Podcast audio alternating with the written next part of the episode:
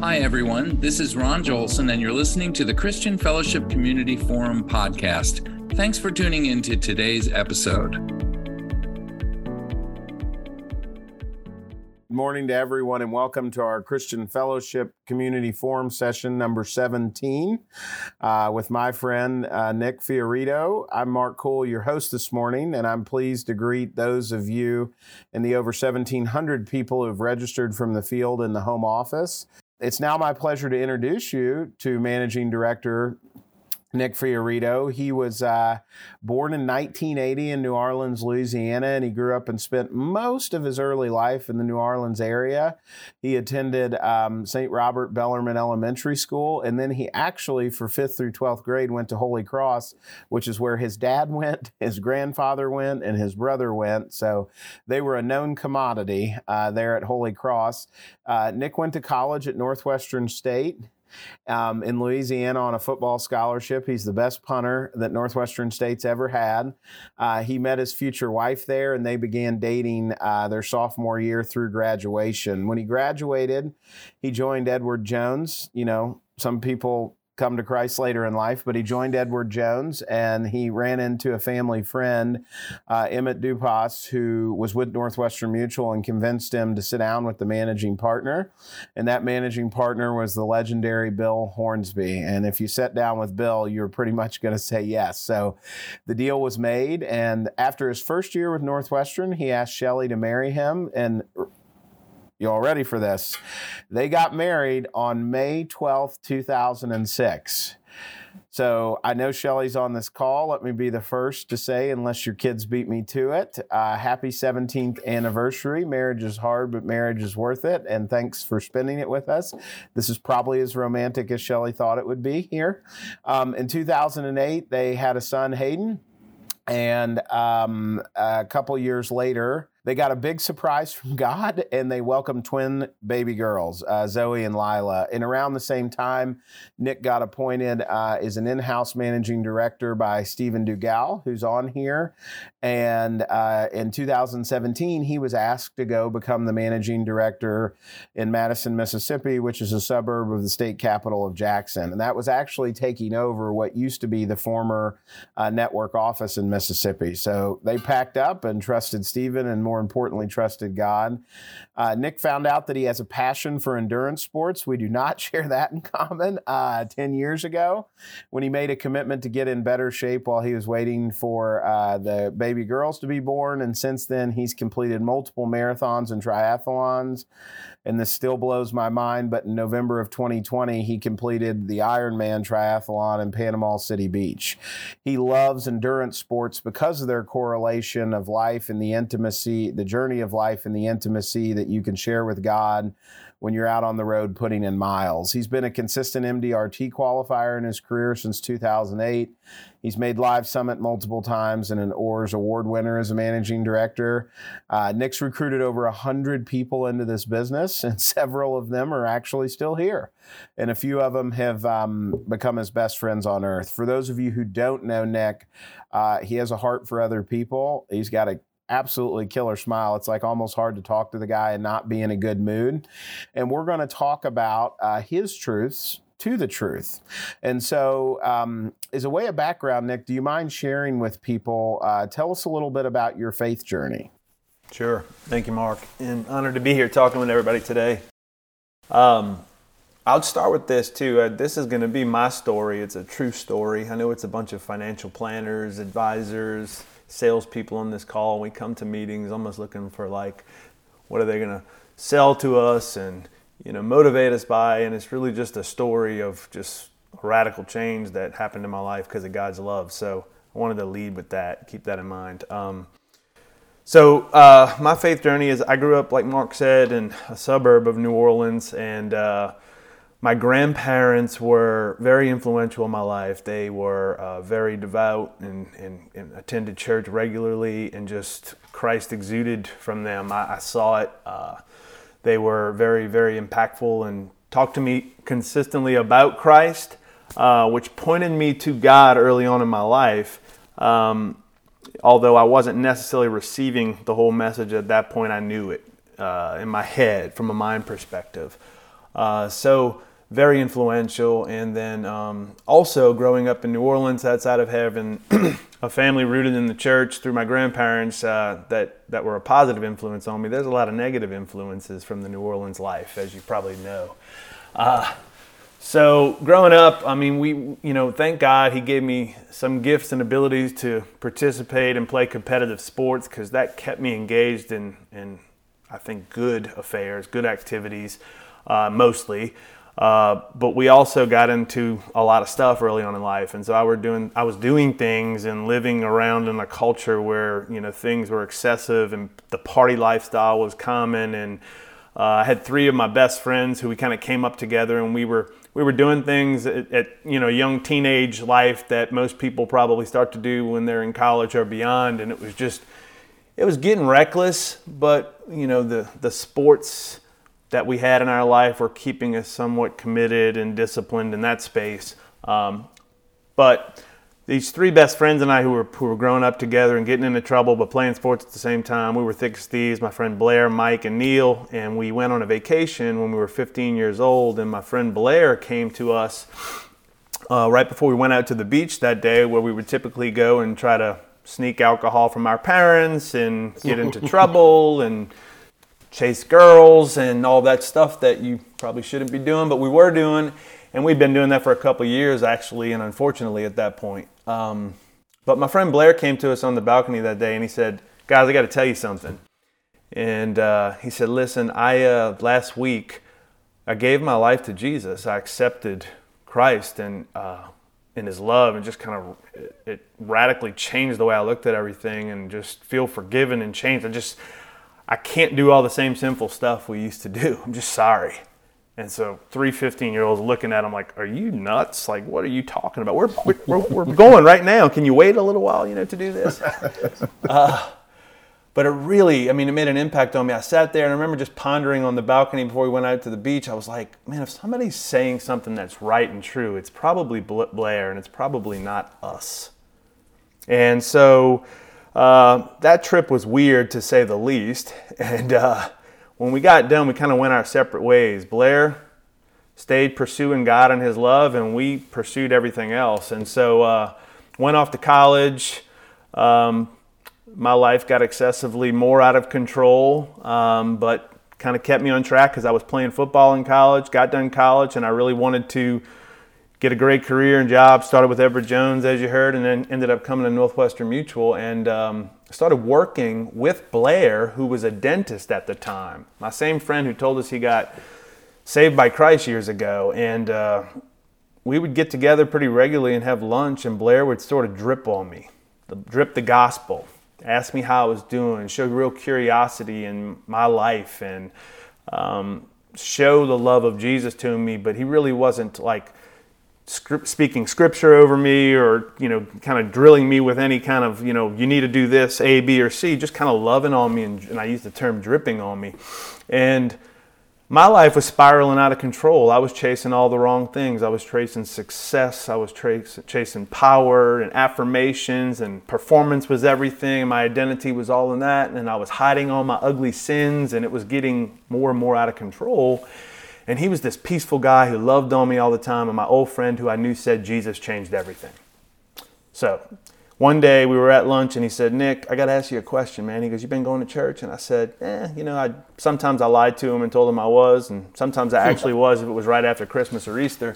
Uh, but that day I told him the truth. I said, No, I really, I haven't been, man. And he said, Well, have you ever read the Bible, man? He goes, You always talk to me about all these great books you read have you ever actually read the Bible? And I said, yeah, Blair, you know, we, we grew up going to Catholic schools together. And he said, no, I never said, did you go to church or did you go to Catholic school? Did you actually read the Bible? And I said, no, I'm not, Blair. So he said, you know what? Let's go back to my office. Went back to his office. He gave me a Bible. He said, why don't you go home and just read this, man? He goes, this is God's word. He said, you read all these other great books. Just read the Gospel of John and go through the New Testament and just see what you think. And so, I, as life was spiraling out of control, that, that attracted me to go to the one thing that I heard was the truth from the one person who had all this peace and this great life and had been following Jesus for 15 years at the time, and I wasn't. And so, I read the Bible and I got a cerebral mind understanding of God's Word in a short period of time because I devoured it. But it blew my mind. It made me realize like this is the truth from a head perspective. It made me think all these other books and things I've heard and you know self-help and business advancement and motivation really was rooted in the truth in this book that I was like blown away by in my head, but my heart hadn't changed yet.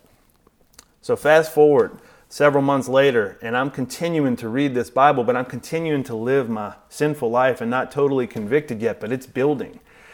And one morning I woke up and I just felt like I had so much pressure on me and so much conviction around how sinful my life was. And it was this loving God that I was starting to believe more and more was real in my head. And I started to realize, like, I feel terrible that I'm doing all these things. This is horrible. And at that point was the moment when I truly like felt like, you know, remorse and I, I, repented as the bible says and i said i am so sorry god i'm so sorry and i'm so scared and i'm so afraid and in that moment that moment when i did that that's when i really released it. He came in man and changed my heart. I could feel his forgiveness and his love in that one moment because i finally got to the point where i was like i was convicted that what i was covering up in my sinful life was wrong. That is that is absolutely powerful because you know one of the things we talked about in our prep call is that you have been an active searcher for what's true in life and you came up empty. And it sounds like you had a lot of the dead ends we've all experienced whether it was you know alcohol and drugs whether it was chasing people of the opposite sex whether it was affirmation um, from society whether it was you know money power fame whatever you want to say you keep going for those dead ends and what do you feel like has changed in your life after you arrived at what you now say the truth is? I mean, now that you know that, you know, all scripture is God breathed and useful for teaching, correcting, and rebuking in righteousness, like, what is your truth now? Yeah, well, like I said earlier, I believed in God, but I it, it, believe in my head and my heart there was separation, and now I know He's the ultimate truth, and so you know, everything is focused on His love that He showed to me, that in return, because it was so overwhelming, I have the ability to show to others. I couldn't really do that in my own flesh before, Mark. I mean, I, I tried really hard, but then I'd fail really often. And I still fail, but I have the actual capacity now to do that uh, in some of the chains that I never thought I could stop. He's allowed me to stop because I love Him so much. I don't want to do those things anymore. Doesn't mean I don't sin and make mistakes, but I don't want to anymore. It's like my taste changed. I can't even sin and enjoy it anymore. well, maybe I should hang out with you more. No, I'm just kidding. It's uh yeah, it is true. We're all going to sin even when we find the truth, but to your point, it's uh it's a heart change where you're not pursuing it anymore. I know that you've been a regular, you know, one of the big things that people know us for here at the Christian Fellowship community is the Christian Fellowship breakfast. And in 2015, um, we had a you know young upstart named Keith Wagner speak. I think he ended up making something out of his career after all. Uh, and you mentioned that it impacted you, and I'm just curious if you could share with everybody what you heard and kind of what happened as a result of that. Sure. Well, first, I mean, I'd heard Keith speak countless times, and for those newer people on this call, Keith's a legend in Northwestern Mutual all-time top producer. Some of you don't know that, but so I've heard him speak countless times and incredible business and strategies and ideas.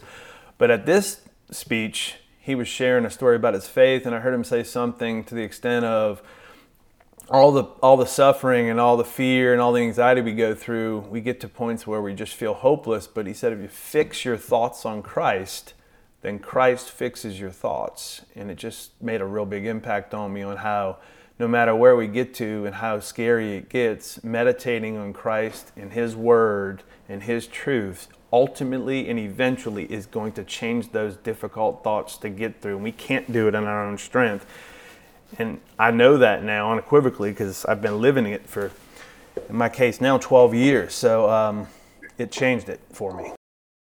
Yeah, that's wonderful. I, uh, read Exodus recently in, in preparation for something related to the Christian Fellowship community, and it is hysterical. Most people remember, like Moses at the burning bush, God tells him exactly what he's going to do, tells him exactly what he's going to do, turns his staff into a snake, puts his cloak into magic healing powers. And, you know, Moses keeps coming up with all these excuses. And he finally concludes with, how about just not me and somebody else? And I think there's a very human component to that out of all of us. It's like, you know, God puts all these things in our lives and we're like, yeah, but what about this? What about that? And at some point, if you can put enough God in your life, then you can overcome a lot of those doubts that you see. I know that you've had a pretty darn successful, even if you won't admit it, uh, leadership run. And I'm curious how the growth in your faith and what impact it's had on relationships, whether that's with Shelly and the kids, whether that's, you know, in your personal practice or in your leadership role. What do you think has changed as your faith continued to deepen and how you interact with others? Hmm. Um, I think the the common thread probably across family, friends, business connections, and associates is just uh, a vulnerability. You know, um, sharing where I'm really at in my heart and confessing when I'm wrong and asking for forgiveness. I think there's so much leadership in that. Just just saying I'm wrong, I'm sorry um, or telling somebody I'm not perfect, would you forgive me because I love you and I don't want to hurt you. And that's as it relates to Shelly. Um, it's really powerful with my kids. Some of the most impactful moments is when I've asked forgiveness from my son and my, my girls, Zoe and Lila, um, and they just see their face like, and the same thing with my friends and my, um, you know, the people I lead. I feel like that honesty you can have with them because stop trying to fake it and just be this this image of perfect leadership or an example because you're not helps them relate more to you because it's true and it's real and we're not perfect. We're going to make mistakes. So that's probably been the biggest change is i was so proud before i wouldn't have admitted that i was wrong ever. You know? I would have went to you, me and my old friends and thought it was cool to say we can go to the grave with this one. You know like really? That's not healthy you know? Yeah. You know? no it's not by the way, I just saw in the chat thread that um, Dickie said that him and Paul Hodge both came to Christ because of you and you having the courage to share the gospel with him. So that is unbelievable. If you could now start sharing the fact that the University of Kentucky is a quick way not to end up in heaven, that'd be very helpful. So if you could get Dickie to change that, that'd be great. Uh, speaking of those friends, I know you have a close group of friends inside of Northwestern. And how would you explain the benefits of having a close faith community, whether it's friends inside of Northwestern or your buddy Blair? What do you think the benefits of having you know a group of believers around you is? Sure. Well, I mean in all different areas of our life, I think it's critical, but I definitely think here in our extended, extended family of work, it's been critical for me because think about it. I mean, I leave in the morning, I, you know, kiss Shelly and my kids goodbye, and I come to work for more hours than I'm back home in the evening. So, this circle here that we can do life with and share our struggles and share our, you know, our great our gratefulness and our stories about like what God's doing every day or go to each other and say listen like you know we're running a business here but is this honoring God? And how do you do that? And how am I struggling in doing that? And, and having a circle where you're around them every day to go deeper about stuff that matters has been critical for me. Um, you know, I have so many, and uh, you know, those two guys, obviously, two of my very best friends in the entire world. I love them to death. I'm actually, it's funny. I got dressed in a hurry this morning, and I think y'all appreciate the story. I'm wearing Paul Hodges' shirt with his initials on my sleeve. Now, I don't have time for this long story, but basically, I showed up one time in Louisiana and forgot my suit, and Paul fully clothed me, and I got dressed in a hurry this morning, put his shirt on. I said, you know, so that's how close we are at Northwestern. I wear other friends' shirts to work. I like it. I like it. What do you what does transformation mean to you and why do you think it's so essential? Well, I mean, Mark, my, one of my anchor verses, um, scripture that changed my life. My pastor back in Louisiana, Pastor Steve, talked about this a lot. Was Romans twelve two, which says, "Do not be conformed to this world, but be transformed by the renewing of your mind." So that you may prove what the will of God is and that which is good and acceptable and perfect. So, transform for me didn't happen all at once. My heart changed, my eyes opened, miraculous chains were broken. I, I don't have time to go into all of that today, but I had all the junk still. And my pastor said, Nick, you have to renew that every day. You know, if not, you're only going to know who God was once and love Him and, you know, be glad to go join Him in heaven, but you're not going to really know Him and reflect Him. So renew your mind by reading everything He left behind us in this book, being around people who are going to share what they're learning and knowing Him more. And that will transform and renew your mind. You will, it will be reflective. You, you, you can't hide it. You meet someone who's renewing their mind and they can't hide it. It oozes out of them. And I want more of that because He's the best. You know, I like hanging around with a lot of my friends, but like I want more of God than my friends and more God than my wife and my kids because He is the best. And I want to renew my mind with His word and not others' word. So that's what transformation has been for me is renewing my mind and I'll do it to the day I die. That is awesome. In just a bit, we're going to go into our breakout rooms, but I do have one final question for you, Nick, and that is spiritual disciplines have been very helpful to you. And could you share with the group what's what are the spiritual disciplines and what disciplines do you practice?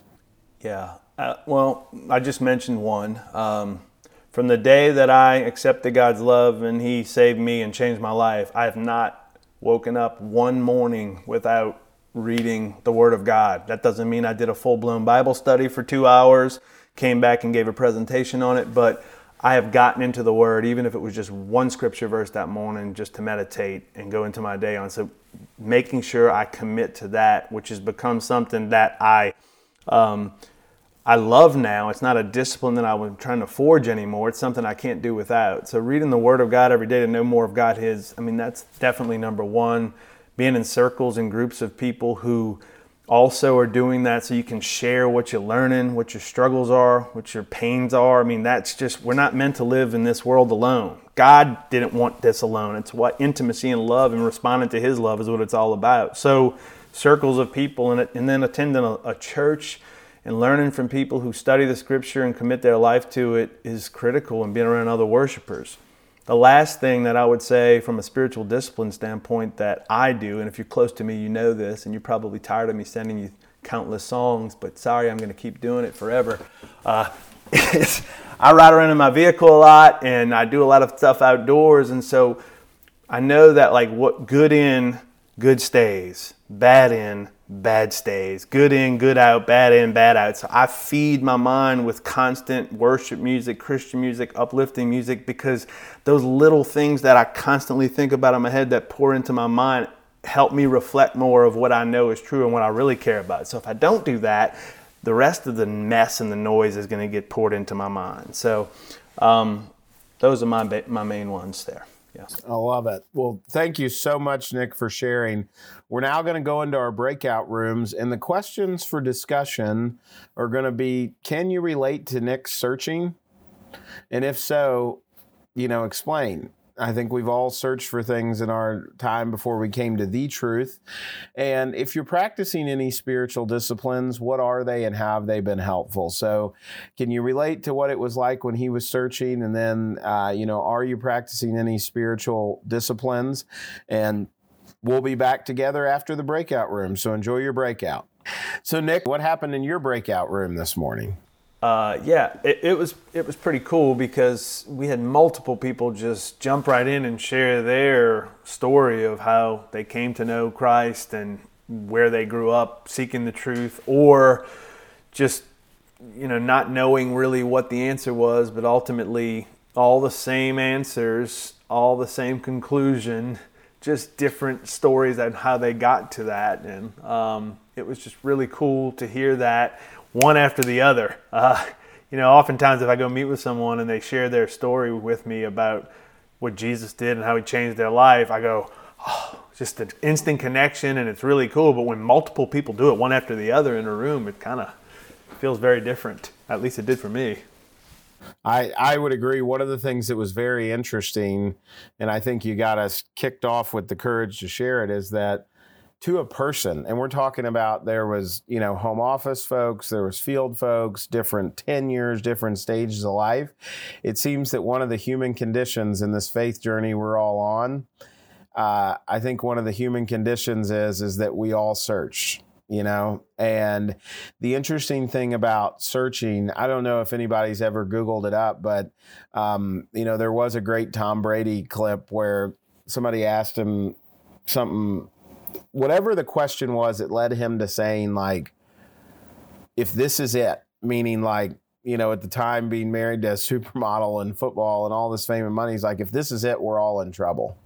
And I think that when you think about searching, you can beat yourself up and go, man, think of all the time I wasted in my life, you know, separated from God. But uh, you, you, then think about sanctification or becoming sanctified. And you're right, it was powerful to hear people say what they were searching for. And we also had lots of good practical tips on spiritual disciplines, everything from the verse of the day through the Bible app, which also in, which is a free app and also includes a video of someone talking through the verse of the day. To Randy Hall shared, you know, you can sign up for an email from Jesus Calling, the devotional book, and it'll send you three verses along with with it. And um, I will say, uh, I saw a great cartoon one time, Nick, that said, Facebook is proof that whenever Christ comes back, we won't be able to say that our lack of spiritual discipline was because we were too busy. And as someone who's a guiltful Facebook user, I'm like, boy, that'll hit you between the eyes. Yeah.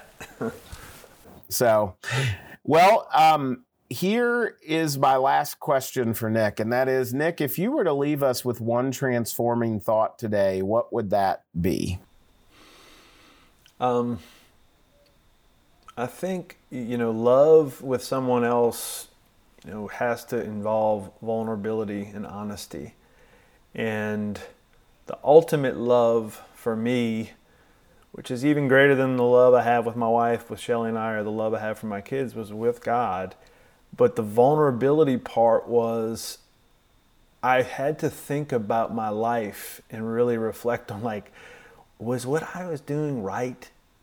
And friends, I'm not just talking about the big, ugly, nasty sins. I'm talking about like when you were prideful or envious or angry or selfish or lustful or whatever it was that you did, is you feel right about that. And and so I didn't. I was convicted, like, no, that's just not right. And so I said, God, I'm sorry. I was vulnerable. And when I did that, I felt his loving forgiveness, and the vulnerability it helped me experience true love. And it's made my relationship with Shelly better because I got vulnerable after that with her. And some of that's painful, and she knows. And sometimes she probably I tell her too much, but you know. But it's made it's better and stronger. 17 years, she's still hanging around with me today. You know. I know, I know. That's awesome. Well, Nick we sincerely thank you. Uh, you're number 17 in this, and having done it myself, it, it, can be intimidating. And you you advance the kingdom today, so we're hugely thankful for you. We're also thankful to everyone who participated today, and uh, we'd ask you to go forth and remember that you might be the only version of the Bible people ever read, and uh, so to be the salt and light that we're called to be. And have a wonderful weekend, folks, and thanks for joining us. Thank you for joining us. And for more information, visit our website, www.christianfellowshipcommunity.org. The Christian Fellowship Community is an independent, not for profit corporation. CFC is supported by volunteers and through donations from its participants. Neither CFC nor this episode are endorsed by, affiliated with, or promoted by Northwestern Mutual. Listeners of Christian Fellowship Community presentations and any recordings acknowledge that these productions are exclusively owned by CFC, and listeners agree to only use for their listening and not to make any use for any commercial reason.